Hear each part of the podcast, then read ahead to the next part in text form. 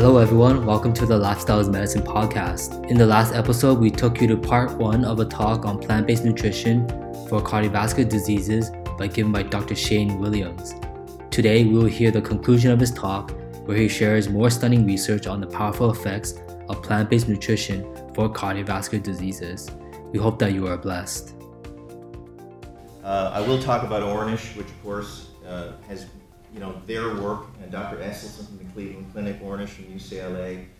When I was in training, when people would mention or, Ornish, uh, it was also it was often met with a sort of yeah, whatever, like maybe the results are real, but even if you can, uh, even if it is real, can anybody really stick to an Ornish diet? Again, I think it's heavily dependent and alluded to here earlier that our first step needs to be education and education of the general population right? It wouldn't be good, you know, the alcohol process didn't work. It's not good to ban red meat because people will find it somewhere. And it might be on the back of my hide, so I don't want to do that. So, so don't want to ban it. But we got to educate the general population. And I find in my small practice, if you spend time educating people, the cynical physicians next to me say, oh, they won't change. They won't make a difference. When you educate people, you, I'm often very surprised what commitment people are willing to make to dietary habits and their lifestyle. Are you going to make everybody super healthy if everybody knew exactly what to do? No. If everybody, lots of us got Bibles on our shelves, but we don't follow it. So the point is, just because we know ideally what to do is not the solution. But if you have a group of people who are not properly educated, or worse, getting your education from social media and sorry, CBC, then um, then you're going to have a whole bunch that's confused. So Ornish had a small group, but showed very, very uh, strongly that his ability to change the actual coronary stenosis, which again was always the holy grail in cardiology, how big your narrowing is. Well, like many stories, we realize on the further study, how big the hill is is not near as important as, as how unstable that plaque is. And so you could have a 90% narrowing in your artery, and it may be very calcified and not particularly at risk for rupture. The thing that's dangerous could be the 20% narrowing that's very soft, has a very soft top plaque, could rupture and, and kill a patient. But this is an important outcome. And the five-year follow-up in terms of, uh, in a very small number of studies, but showed a very high, uh, much higher ratio of cardiac events in patients who didn't follow the diet. This was some of the results here. I mean, one of my favorite people in this whole area, uh, now made famous uh, as a movie star from Forks Over Knives, is uh, Dr. Caldwell Esselstyn. He's a, a, lovely person as well, and, and I had the honor to host him at an immersion uh, down in the Caribbean, which I'll tell you about. But uh, just a solid, solid uh, man. And he did an interesting 12 year longitudinal study. Again, small numbers of patients, 24 were entered. He asked Cleveland Cardiology to send them patients careful what you ask for. He, he asked he asked him to send him sick patients, and wow, did he ever get sick patients? Many of these patients were not expected to live longer than 12 months. So they basically were palliative cardiac patients. He followed them for uh, more than 12 years and continues to follow them. And interesting, these were a sick group of patients with a lot of coronary events, nearly 50 coronary events in the eight years leading up to meeting Esselstyn and joining the study. They followed 18. The other six or whatever, I guess, got tired of his military attitude and couldn't follow the diet and went home. But of the 18 that followed, and the folks who were compliant, there was essentially no future vascular events. So the, sorry to use a sort of a tagline for, uh, it sounds like a, an advertisement, but he effectively made those people heart attack proof. And the one that wasn't compliant, like many of us, sometimes you get a little bit sloppy even if you have a good stretch where you do real well he actually developed unstable angina, then went back to a plant-based diet, and within six weeks, his unstable angina went away. So if you call that an event, that's sort of like a non-adherence issue, really. He had tremendous results, albeit small. We've all seen these very sexy pictures of improved uh, coronary artery uh, lumens and so forth, and you know, um, this is amazing stuff. And then more recently, in, he uh, decided to take 200 patients who recently survived a cardiac event because your risk for a cardiac event is highest when you've had a previous one, which is philosophy for about anything in biology. So he had educated those 200 patients and wanted to answer a few questions. One is how many people are going to be adherent to his diet 3.8 years out? And the results, the compliance rate was uh, about 90% people were compliant with the diet, so this is a doable diet. and more importantly, is how many people actually, uh, what their five-year event rates are. Because remember I told you at the beginning, the number of people who we lose with another vascular event, despite our best, most high-tech and most expensive treatments, is very high at one in four to one in five people. And uh, the results here, by the way, before that, 112 had chest pain. It improved in 104 of those. Many of them avoided uh, the cardiac uh, surgical suite. And, and weight loss uh, was also very significant, not surprising. The major cardiac events, keeping in mind a baseline at five years, about 20%, and those who ignore diet, 0.6%. So not good for the drug business. Uh, third, those 21 who weren't adherent, they had a particularly high recurrent event. So this was a sick group of patients uh, who survived their heart attack, went home on the best medical therapy, and had been given the best stents or bypasses appropriate, and uh, just look what, what food can do. So I get again my colleagues who say to me, okay, but that's in small patients. Yes, but do you really think that if you did a patient, uh, 5,000 or 25,000 patients, that this treatment effect so huge would literally go to you know equipoise and zero zero? Uh, very unlikely. So I think ethically, okay, and we're talking about. I know I got to be careful about you know value judgments here, but ethically, I think medicine now needs has has an ethical responsibility. Of, of a lot of skepticism thrown to me by my colleagues, an ethical responsibility, and get ready and do your beepers, uh, that to prove that Esselstyn's data is bullshit. I really think medicine has an ethical responsibility now to prove that this is not such an important, such an important treatment event because the expense, the amount of suffering that could be avoided, even if the reduction in event rates are not 95 plus percent, maybe it's only 40 percent. That's still the, that would still be the biggest intervention we could possibly do. So this was his uh, results in graphic form.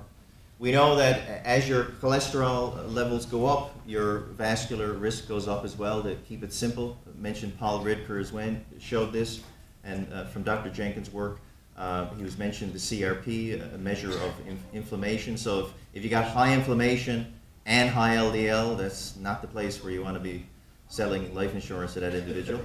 and uh, it's best to have inflammation and LDL low. And the numbers in between again prove that higher LDL in general means higher risk of death. We know, and we've been told, and sometimes the public media may even interpret that, my God, this stuff reduces uh, vascular event rate so good, we should put it into drinking water. Yeah, please God, it never gets to that. This was an amazing study, however, that the drugs uh, showed that rosuvastatin did reduce uh, all-cause mortality. But again, despite the use of these drugs, we still got that very high, uncomfortable rate of recurrent events. So I do believe, as would uh, even the small study of Esselstyn's work, many of these patients were on statins. I do believe in the role of statins. I do believe in the role of aspirin. But by coaching people to eat better, what we find is obviously their cholesterol levels come much lower. So therefore, the amount of statin dose that they'd require would pre presumably be lower and the amount of other medications, if you're also got high blood pressure that's poorly controlled or diabetes, if you can reverse or improve those, then the pharmaceutical load on the patient will be lower. And I'm an ex-pharmacist, so I know how potentially dangerous these drugs are. So I'd like to put pharmacy out of business too, but it will never happen. But at least if we could give them more, you know, vacation time. Uh, this was uh, this was one of the studies by our esteemed colleague, Dr. Jenkins, again showing, okay, cholesterol drugs can do it, but can a diet do it? I know everybody here knows that a diet can do it. And uh, Dr. Jenkins mentioned his study before and showed, yes, diet can not only lower LDL, but can lower CRP and inflammatory markers. A uh, number of other summary studies showing in people with normal cholesterol levels, uh, they will drop cholesterol as well raising the idea of what is a normal cholesterol level. Because again, remember, if you're normal for Canadian cholesterol, you're probably too high in cholesterol. If you're normal for the amount of gun ownership you live in the US, you probably have too many guns. this is a clinical trial summary in people with high cholesterol, and not surprisingly, it works even, it works even better. This is data from Colin Campbell's son, Nelson Campbell, who started the Plant Pure uh, programs, and in Mebane, North Carolina, uh, only 16 patients uh, uh, they have, so very small numbers, but in 16 patients after, I think this was 10 days of a plant-based diet, dropped nearly six pounds, significant cholesterol reduction, uh, and triglyceride reduction as well. Um, out, always trying to outdo somebody. Um, we had to we had to then this and as an excuse to go somewhere warm. We decided in 2014 to try and register 43 participants that we got in November, and I uh, had the honor of hosting Dr. Campbell, uh, Dr. Esselstyn, Dr. Campbell's son Tom, and a number of other uh, speakers to this to this situation. We did blood work at the beginning. Then people ate their plant-based diet in a buffet style each day. We had a great time. And at day seven, we repeated blood work, blood pressure, and weights again. Uh, we had Dr. Campbell's daughter, Leanne Campbell. She's the author of the plant-based or the uh, China Study Cookbook. She liaised with the kitchen staff. This was our very tall German chef who was in charge of the kitchen. Uh, this is a, another famous VIP will be speaking later today, Dr. Radaputi. And, uh, and we had a great time. Uh, Jim Hicks spoke. We did some lectures during the day. It was hard to do lectures when it's 26 degrees outside, though. But anyway, we, we did it. Tom Campbell talking. Um, it was a beautiful area in Puerto Plata. Little plug for Puerto Plata tourism. Uh, buffet-style plant-based diets. Uh, by the way, people could walk through the unhealthy food area. So I don't know if anybody went, went in for chicken wings, but we think most people were fairly adherent. Jim Hicks, by the way, uh, was one of our speakers as well. Notice Jim Hicks is carrying a book here, uh, 10 Billion by uh, this guy Emmott, I think, who's a statistician and math guy, who is talking about uh, population overgrowth, and he says uh, it's a fairly depressing message. So anyway, one of the books that Jim wrote with a family doctor from upstate New York was this four-leaf guide. I really like it. It's a summary book. You can read it in two hours, because again, I think I think what happens is I think the population tends to have a little bit of ADHD. We can't have a long, prolonged message, and maybe even if it's perfectly clear scientific research, we got to condense it down into language that someone like me, a country doctor, can understand and, and translate it into people. So I think this is a really good book. I'm also plugging it too. This is my bias because uh, this is the only book my name is on because he let me give a little. Uh, he gave me a little uh, a blurb about how good his book was, so I guess I'm in conflict of interest, really. But anyway, there you go. And, and Amazon, too. And Jeff Bezos has not paid me to say this. This is Colin's son, Tom Campbell, who's a family doctor in New York. He's doing great work. This is the, uh, uh, the very amazing Caldwell Esselstyn, 86 years old, like Colin Campbell, out riding his bike every day and, and still, uh, still spreading the message of plant-based nutrition. And most people know who Colin Campbell was. And these are other conference VIPs. Dr. Uh, uh, Doctors uh, Arjun and Shoba, who are personal friends of mine. This is the results in, in Grand Ventana in the Dominican Republic. So remember now, this is an all-inclusive, so there's an open bar. so most all-inclusive weight gains are on average about seven pounds. So we dropped on average nearly two pound weight reduction in seven days. Blood pressure, eight over five, which again, the end of the uh, HOPE trial, at the end of three years, the average blood pressure reduction was four over two. So this is equivalent to nearly two blood pressure uh, pill difference. Fasting sugar came down by a quarter, total cholesterol more than 40%, and LDL by 36%. To put it in perspective, high dose statins, if you got a result like this on high dose statins at uh, 90 days, you'd be considered a very successful cardiologist. So this is what food can do in seven days. So like I like to say is food is not as good as meds, it's better. What's next? This is my Christmas list for uh, what we should have. So this is my uh, appeal to, to smart academic-based research people like, uh, like Dr. Ganguly and, and Dr. Jenkins. So, um, oh no, that's the end, sorry. I won't talk about uh, TMAO. This is a, an area of research of, okay, we know the red, red meat is bad, but why is it? I think it's important information to, to find this out. TMAO again mentioned earlier that the higher your TMAO level, the higher rate of major cardiovascular events. So the data is, is, is brewing. Another big area, another big reason why people get admitted to hospital, and especially as a cardiologist I see it, is congestive heart failure. So very exciting data emerging showing that red meat consumption very strongly linked with congestive heart failure. It's okay. It's okay.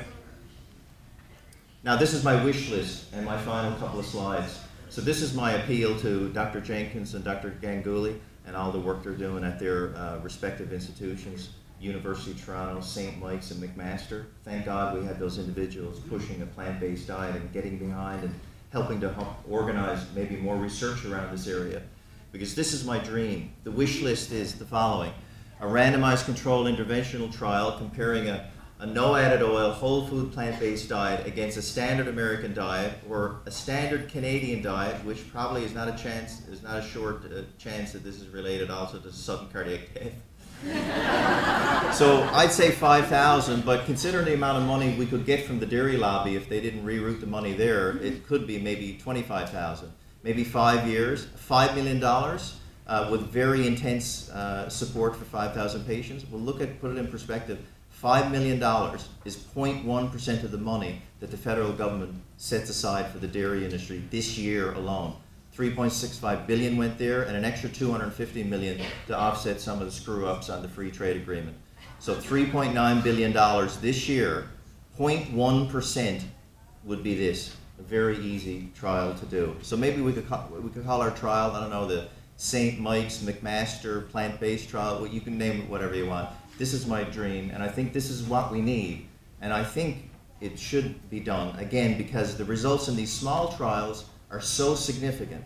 I think it behooves, which is the biggest word a Newfoundlander is allowed to use, it behooves modern medicine and cardiology and preventative medicine to say, okay, you plant-based diet people who are often labeled as hippies, uh, your data is floofy and it's in small trials and it doesn't impress me. Okay, well then give us a small trickle out of your budget to show and prove it one way or another. Does plant-based diets make that much of a difference? Well, that concludes part two of Dr. Williams' talk. We thank Dr. Williams for his fascinating information. The boldness and unashamedness of Dr. Williams should be an encouragement to all of us to share the amazing benefits of plant based nutrition with as many people as possible. Let's join Dr. Williams in trying to help people prevent heart disease. We are going to continue uploading more talks from the Plant Based Nutrition Conference, so stay tuned. We would like to express our gratitude to the speakers and to the chair of the conference, Dr. Zahra Kassam, for permitting Pathways to upload these talks so that our listeners can be blessed by them. In return, we encourage you all to share this information with your family and friends. To watch video versions of these talks, please go to the official website of Plant Based Canada it is www.plantbasedcanada.org. This podcast is brought to you by Pathways to Wholeness Lifestyle Medicine, a group of clinics based in Toronto, Canada, with a special focus on lifestyle medicine. To learn more about what we do, you can go to www.pathwaystoWholeness.ca. To stay up to date, remember to subscribe to the podcast. You can do so on iTunes, Apple Podcasts, Google Play Music, or wherever else you get your podcast. You can also listen directly on our website or on YouTube. Thank you again for tuning in, and remember, your lifestyle is medicine.